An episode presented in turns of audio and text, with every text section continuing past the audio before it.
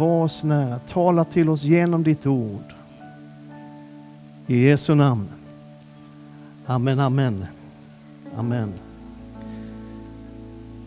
Tack ska ni ha. Det stämmer ju att vi ska tala om vad det är att vara frälst. Det är ju ett, ett gammalt härligt uttryck. Eh, som vi ska titta lite grann på. Vi, vi går ju verkligen igenom grunderna under den här sommaren därför att det är det som, som kursen Back to Basics handlar om. Det antyds ju lite grann i namnet på kursen. Eh, vi, vi började med att tala om för två veckor sedan att varje människa är skapad med ett gudomligt syfte. Det, finns, det är ingen slump att någon enda människa finns på den här jorden. Det finns en plan, om inte någon annan hade en plan så hade Gud en plan med att du finns till. Jag, jag, det, det, finns en sån uppmuntran i det. Um, och sen så talade vi då för, förra söndagen så talade vi om kraften i Guds kärlek. Det är liksom grunden för allt vi tror på. En Gud som älskar. En Gud som sträcker sig hur långt som helst därför att han älskar. En Gud som skiljer sig från, om det nu fanns några andra gudar, skiljer sig från alla andra gudar. En, en tro som skiljer sig från all, all annan religion, därför att all annan religion handlar om att vi människor genom att skärpa oss, genom att ta oss i kragen, genom att uppfylla vissa villkor, genom att sträva och slita och prestera, kanske på något sätt skulle kunna nå upp till någon form av kontakt med det gudomliga. Medan Bibelns Gud, den Gud som vi tror på, han kommer hit ner själv, blir människa, delar våra villkor och liksom bara ger av sin kärlek och sin nåd som vi också kommer att tala om idag. Och så ska vi tala om vad det handlar om det här att vara frälst. Lite kul, vi, vi, de här dokumenten som vi använder, det, ni ser en bit av det på, på skärmen, sen har jag en liten annan del här. Eh, ett manus. Det är delade dokument eftersom vi är lite olika som brukar använda de här när vi kör Back to Basics som kurs under pågående termin. Den här har Aron varit och kladdat i senast. Så om ni hör någonting som låter lite grann underligt ikväll så är det Aron som har lagt till. Den börjar med Hör ni? Men, men vi, vi lämnar det. Vi ska tala om vad, vad frälsning är. Vi ska läsa ett av Bibelns mest välkända tror jag, sammanhang. Um, ska man kanske inte säga, för det finns alltid någon som aldrig har hört det förut. Men, men många känner igen Johannes evangeliets tredje kapitel, verserna 16 och 17. Där står så här, så älskade Gud världen att han utgav sin enfödde son för att var och en som tror på honom inte ska gå förlorad utan ha evigt liv. Gud har inte sänt sin son till världen för att döma världen utan för att världen ska bli frälst genom honom. Det är hela planen och det här behöver du och jag som har varit kristna länge påminna oss om ibland tror jag. Att evangelium, det vi tror på, handlar inte ytterst sett och i första hand om en dom över allting som vi tycker är fel. Utan det handlar om en räddning, det handlar om en plan. Att Gud vill liksom dra in oss människor i sin gemenskap. Det är det det handlar om. Och det finns ju en hel del olika ord och uttryck och sätt att tala som man kan använda för att beskriva att någon har blivit en kristen. Ibland så talar vi om att man har blivit född på nytt. Ibland säger vi, eller kanske för mer, så här att någon har tagit emot Jesus som sin personliga frälsare. Eh, det vi menar med olika uttryck det är ju egentligen samma sak. Att någon har tagit det där steget från en allmän tro att det finns nog en Gud någonstans till en personlig relation med den Gud som vi tror på. Och själva ordet frälst, eh, det är, har sitt ursprung i gammal svenska. kommer av ett ord som är frihalsad. Hur många har hört ordet frihalsad? Hur många använder det sådär dagligdags? Nej. Eh, Förr i tiden så hade man ju slavar och det hände att man hade satt ett halsjärn på sin slav eh, som man kunde använda då för att kedja fast slavarna när de inte arbetade så att de inte skulle dra en väg. Så att, att man, kunde, man hade liksom en järnhalsband så här runt halsen fastlåst. Eh, och liksom när man skulle förflytta sina slavar så kedjade man ihop dem, så de satt ihop allihop med de här halsjärnen och kedjorna och alltihopa. Där. Men när någon blev fri ifrån slaveri, blev köpt fri eller arbetade sig fri eller på något sätt blev fri ifrån sin tillvaro som slav så tog man bort det här halsjärnet. Och då blev den här personen frihalsad. Halsen blev fri. Och det är det som är att vara frälst. Så att vara frälst är att ha halsen fri. Det kan vara bra att veta. I engelska bibelöversättningar använder oftast i alla fall ordet saved, som betyder räddad. Och I grekiskan som Nya Testamentet är skrivet på så används ordet, eh, eller ganska ofta uttrycket eh, sozo, eh, som beskriver vad som har hänt. Och Det kan man översätta, det är ganska brett i sin, sin betydelse, att rädda, att hjälpa, att befria, att göra något helt. Någonting som har varit trasigt blir helt igen. Sen är det så här, och det är ju inte så jättekul att säga, men jag måste ändå göra det, att för att fullt ut förstå vad frälst betyder och varför en människa behöver bli frälst, så är det ett annat ord som vi först behöver förstå. Och det är det här ordet, synd. Det är inte jättepopulärt att tala om. Man får inte så många likes när man skriver om det. Jag skriver om det varje dag. På, nej, det gör jag inte. Men det är ju inte så där jättepoppis, så det känns liksom inte, det blir inte sån här halleluja-stämning i, i kyrkorna när man talar om synd direkt. Och det kanske handlar om att det är ju så lätt att hamna i diskussioner om vad som är synd och vad som inte är synd. Och förr i tiden så fanns det mer eller mindre uttalade listor på vad en kristen fick göra och vad man inte fick göra. Eh, är man i min ålder och äldre än så känner man igen de listorna ganska väl. De fanns sällan i tryckt format så här. Men mamma hade koll på dem och visste och talade om för en att så kan du väl inte göra du som är frälst. Och så här. Ibland så kallar man det där för syndakatalogen. Problemet med en sån lista är att den tenderar att ändras genom tiderna. Så mycket av det som man ansåg var synd förr i tiden, det vill säga när jag var ung, är inte riktigt lika syndigt nu, eller kanske inte ens syndigt alls. När jag växte upp, när jag var, var liten grabb, sådär 9-10 år, då var det till exempel syndigt att spela fotboll på söndagar. Jag har inte uppfattat att det är så längre, utan någonstans har det ändrats. Det var syndigt för kvinnor i, i frikyrkorna att sminka sig och ha örhängen. Jag ser flera par örhängen här idag. Det är någonting som har ändrats. Alltså det, det blir någonting konstigt och det handlar väldigt ofta om vad vi tycker om saker och ting. Och synd egentligen betyder att missa målet. Det är själva ordets betydelse. På grekiska så är det ett ord som heter hamatia. Och det är hämtat från bågskyttet och är en beskrivning av det som händer när en pil inte träffar sitt mål. Så, så liksom konkret är själva ordet.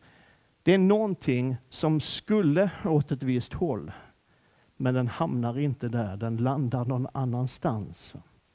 Så i överförd mening så handlar synd och betyder synd att missa målet med livet, att ta fel väg och att landa på fel ställe. Första söndagen den här sommaren så talar vi om att det finns en gudomlig plan för varje människas liv. Att Gud har ett syfte, Gud har en mening. Både för varje enskild människa på jorden och för egentligen hela mänskligheten. Och att vi är skapade för gemenskap med Gud. Vi är skapade för att vara en del av hans plan och hans dröm. Och att det är det som är syftet och målet med våra liv. Och synd blir ju då att missa det målet. Att bli någonting annat än det Gud har tänkt. Precis som en pil som inte når ända fram, som missar sitt mål. Då. Och synd handlar egentligen väldigt lite om enskilda handlingar. I, I frikyrkliga sammanhang så har det varit väldigt mycket fokus på enskilda grejer. Det där är synd, det där är synd, det där är synd. Men det är inte sånt som vi gör eller inte gör som gör oss till syndare egentligen. Utan det handlar mer om vad vi är och vem vi är. Det vi ibland gör som är fel, för det gör vi allihop, är i grunden inte själva synden utan en produkt av synden. En produkt av att vi har missat målet. En produkt av att vi har missat meningen med livet. En produkt av att vi har blivit någonting annat än vad Gud hade tänkt. Man skulle kunna säga att synden är ett tillstånd, en sorts sjukdom eller ett genetiskt fel. Och eftersom den finns i oss så gör vi fel och hamnar fel. Och Bibeln beskriver det första syndafallet som ett resultat av människans önskan att leva oberoende av Gud, att vara sin egen Gud, att ta hand om sig själv och liksom var sin egen herre. Och konsekvensen blir då att den Gud som har skapat oss och som älskar oss och som vill oss väl blir till en främling för oss. Målet och tanken bakom hela skapelsen går förlorad när människan vill göra sig oberoende av Gud. Och då är det förstås mycket lättare och roligare att tala om nåden som vi sjöng om, och vi ska tala mer om det om en stund, där, om Guds kärlek och Guds förlåtelse. Men om vi inte förstår vad synd är, så kan vi nog inte heller förstå vad nåd är. Och inte heller vad frälsning ytterst sett innebär. Johannes skriver så här i sitt första kapitel i Johannes evangeliet. Ordet det handlar om Jesus. Ordet blev kött och bodde bland oss. Och vi såg hans härlighet, en härlighet som den enfödde har av Fadern. Och han var full av nåd och sanning. Lagen gavs genom Mose och nåden och sanningen kom genom Jesus Kristus. Alltså Jesus kom med både nåd och sanning. Och utan sanningen som talar om att så här är det.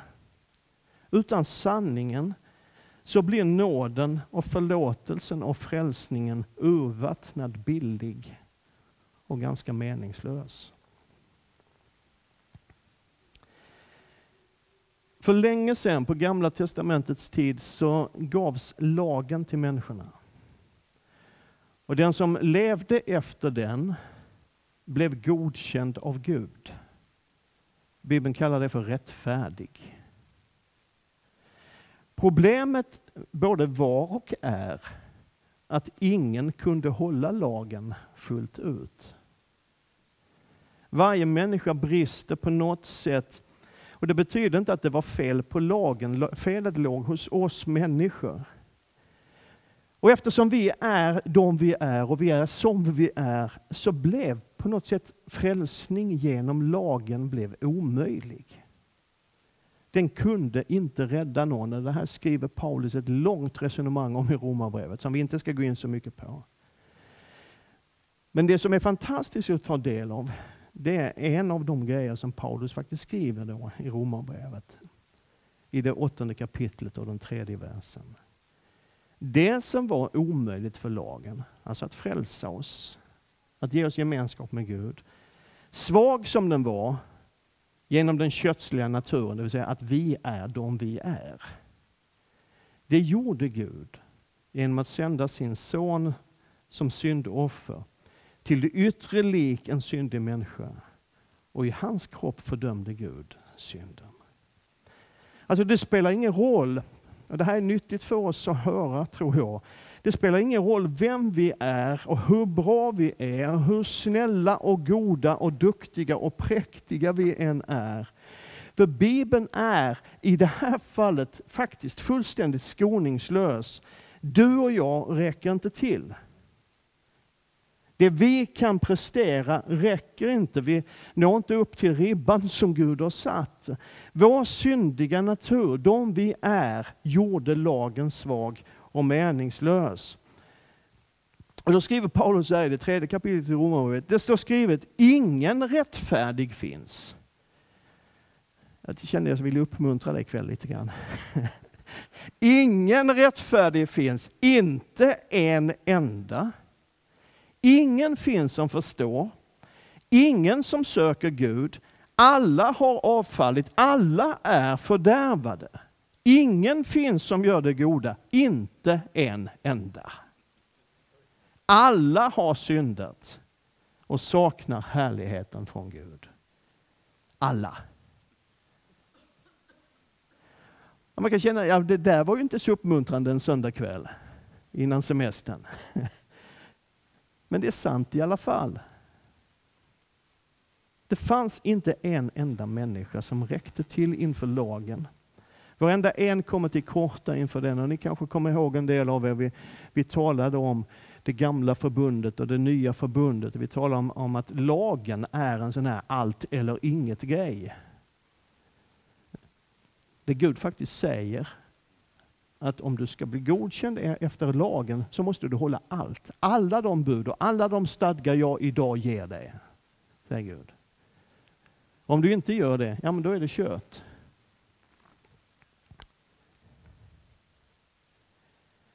Varenda en av oss kommer till korta inför lagen. Och det är inte handlingarna, det vi gör, som är det stora problemet. Utan problemet är att det finns en kraft inom människan som driver oss åt fel håll och vill få oss att missa målet. Om man då bara tar itu med handlingarna och yttringarna av synden, liksom man skärper sig, man slutar göra saker som man vet man inte borde göra, man slutar att ljuga och allt vad det nu är som, som du brukar hålla på med. alltså att bara ta, ta, ta itu med de här handlingarna, det är som att klippa av ogräset men låta rötterna vara kvar. Det hjälper ett litet tag. Men i grunden så hjälper det inte att skärpa sig, att fixa till utsidan när problemet finns på insidan. Och de flesta människor, vi ska inte ta handuppräckning på det här, men de flesta människor har någonting i sitt liv som man inte är så där jättestolt över. Saker som man inte gärna berättar för andra. Sånt som man inte vill att andra människor ska veta.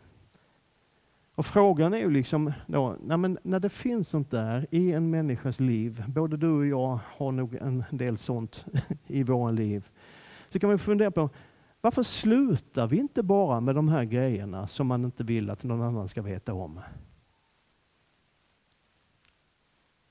Och svaret är antagligen att en del av de där hemliga sakerna säkert ger en viss njutning. Men sen finns det en annan sanning som kanske är ännu starkare. Och det är att vi helt enkelt inte kan. Därför att synden är på sätt och vis en makt. Så här skriver Paulus. Jag kan inte fatta att jag gör som jag gör. Det jag vill, det gör jag inte. Men det jag hatar, det gör jag. Jag vet att det inte bor något gott i mig, det vill säga i mitt kött. Viljan finns hos mig, men inte förmågan att göra det goda. Det goda som jag vill gör jag inte. Men det onda som jag inte vill, det gör jag. Jag tror att många av oss, de allra flesta, kanske varenda en, nog kan känna igen sig rätt så väl i de orden. Det där som man inte vill händer i alla fall. De där situationerna när man ville kontrollera sitt humör, ville kontrollera sin vrede, ville säga någonting vänligt istället för att möta någonting med, med hårdhet och iskyla. Men ibland så fixar vi det inte, vi klarar det inte riktigt. Det som vi vill, det gör vi inte. Men vi gör det som vi egentligen inte vill. Det är som det finns en makt eller ett medfött fel hos oss människor som inte riktigt går att kontrollera. Vi bär på en oförmåga att fullt ut leva som vi skulle vilja leva. En sorts destruktiv kraft som håller oss i fångenskap. Och vi människor vill så väldigt gärna, åtminstone vill jag det, tro att vi är rätt så okej. Okay. Eller hur? Ja, du vill inte det, men, men jag vill det. Men grejen är att vi behöver lite mer än lite styling från Gud. Det räcker inte att fixa till lite skavanker och lite egenheter. I Efesierbrevet skriver Paulus att ni var en gång mörker. Alltså inte bara så att vi ibland kunde uppleva mörker eller göra felaktiga saker, utan enligt Bibeln så var vi en del av mörkret. Och Det innebär i sin tur att Gud som är bara ljus, som är bara renhet, som är bara helighet, inte kunde ha gemenskap med oss. Och sanningen är att utan Jesus så är det kört för varenda en av oss. Och så fortsätter Paulus så här i Romarbrevet. Jag finner alltså den lagen för mig som vill göra det goda, att det onda finns hos mig. I min inre människa glädjer, gläder jag mig över Guds lag. Men i mina lemmar, i min kropp, i mitt sätt att leva mitt liv ser jag en annan lag som kämpar mot lagen i mitt sinne och gör mig till fånge under syndens lag i min kropp. Jag arma människa, vem ska rädda mig från denna dödens kropp? Och så säger han, Gud var tack genom Jesus Kristus, vår Herre. Det finns en hjälp. Det finns en väg ut. Det finns någonting som fungerar. Och det är exakt där och då som nåden kommer in. Gud vare tack genom Jesus Kristus vår Herre. Och nåd är ett sånt här ord, det är inte jättevanligt nu för tiden, men ordet betyder en oförtjänt favör. Att du får någonting som är bra fast du inte har förtjänat det. Och det finns ingenting du kan göra för att förtjäna det heller. Det finns liksom ingen, finns ingen stege, det finns ingen trappa, det finns inga genvägar. Nåden ges utan förtjänst. Och i samma ögonblick som vi har förtjänat den så är den inte längre nåd per definition. Eller hur? Då är den belöning. Men du är inte frälst genom Guds belöning, prisat vare hans namn för det, utan du är frälst genom Guds nåd. Att Gud ger någonting till dig fast att du inte har förtjänat det. Och du kan inte förtjäna det. Det finns ingenting du kan göra eller uppnå eller fixa till för att den ska drabba dig, utan den bara finns där.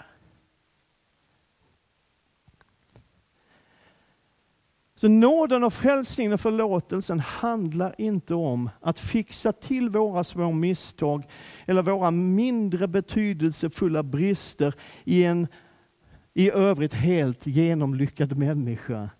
Utan det handlar om liksom ett grundläggande ingripande från Guds sida in i ditt liv. Nåden är liksom inte ett milt och lite roat överseende med våra små egenheter, utan nåden kommer in därför att utan den är det omöjligt för oss att ha gemenskap med Gud. Det vi inte kan, det vi inte klarar av, det gjorde han för oss och ger som en gåva står i Klagovisornas tredje kapitel att det är Herrens nåd att det inte är ute med oss. Att det inte är slut med hans barmhärtighet. Den är ny varje morgon. Stor är din trofasthet. Det står inte att stor är din trofasthet, utan hans trofasthet är stor. Så där skriver Jeremia i Klagovisorna. Och grejen är att Gud älskar oss, men synden i våra liv gör det omöjligt för honom att ha gemenskap med oss. Och därför så måste vi bli frälsta eller räddade av någonting annat än oss själva. Synden kan inte målas över. Det räcker inte att skärpa sig och vi behöver mer än en liten renovering. Jesus sa till Nikodemus, det är det som inleder Johannes 3 som vi läste i början här. Han säger, du måste bli född på nytt.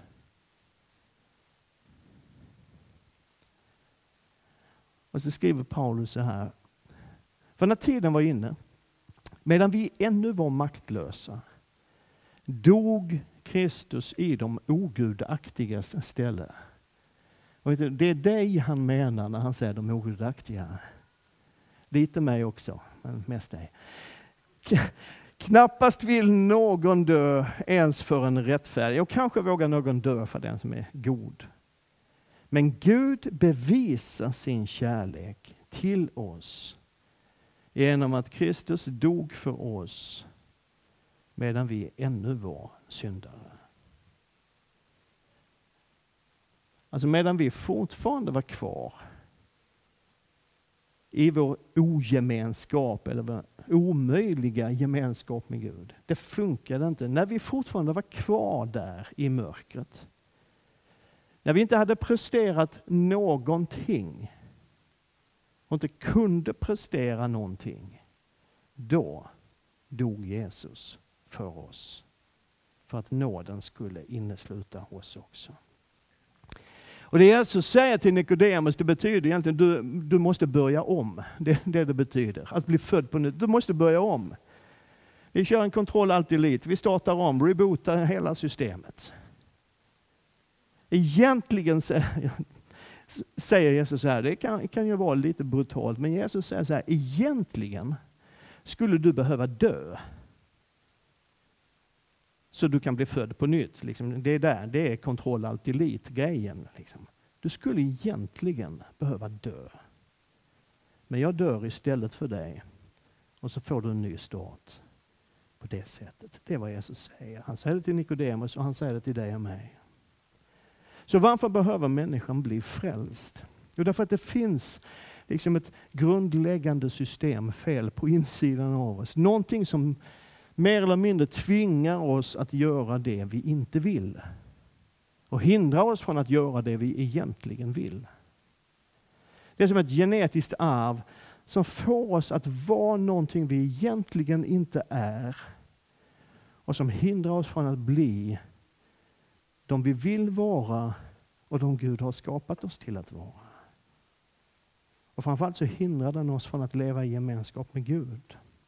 Därför behöver människan bli frälst, bli född på nytt och få en ny start.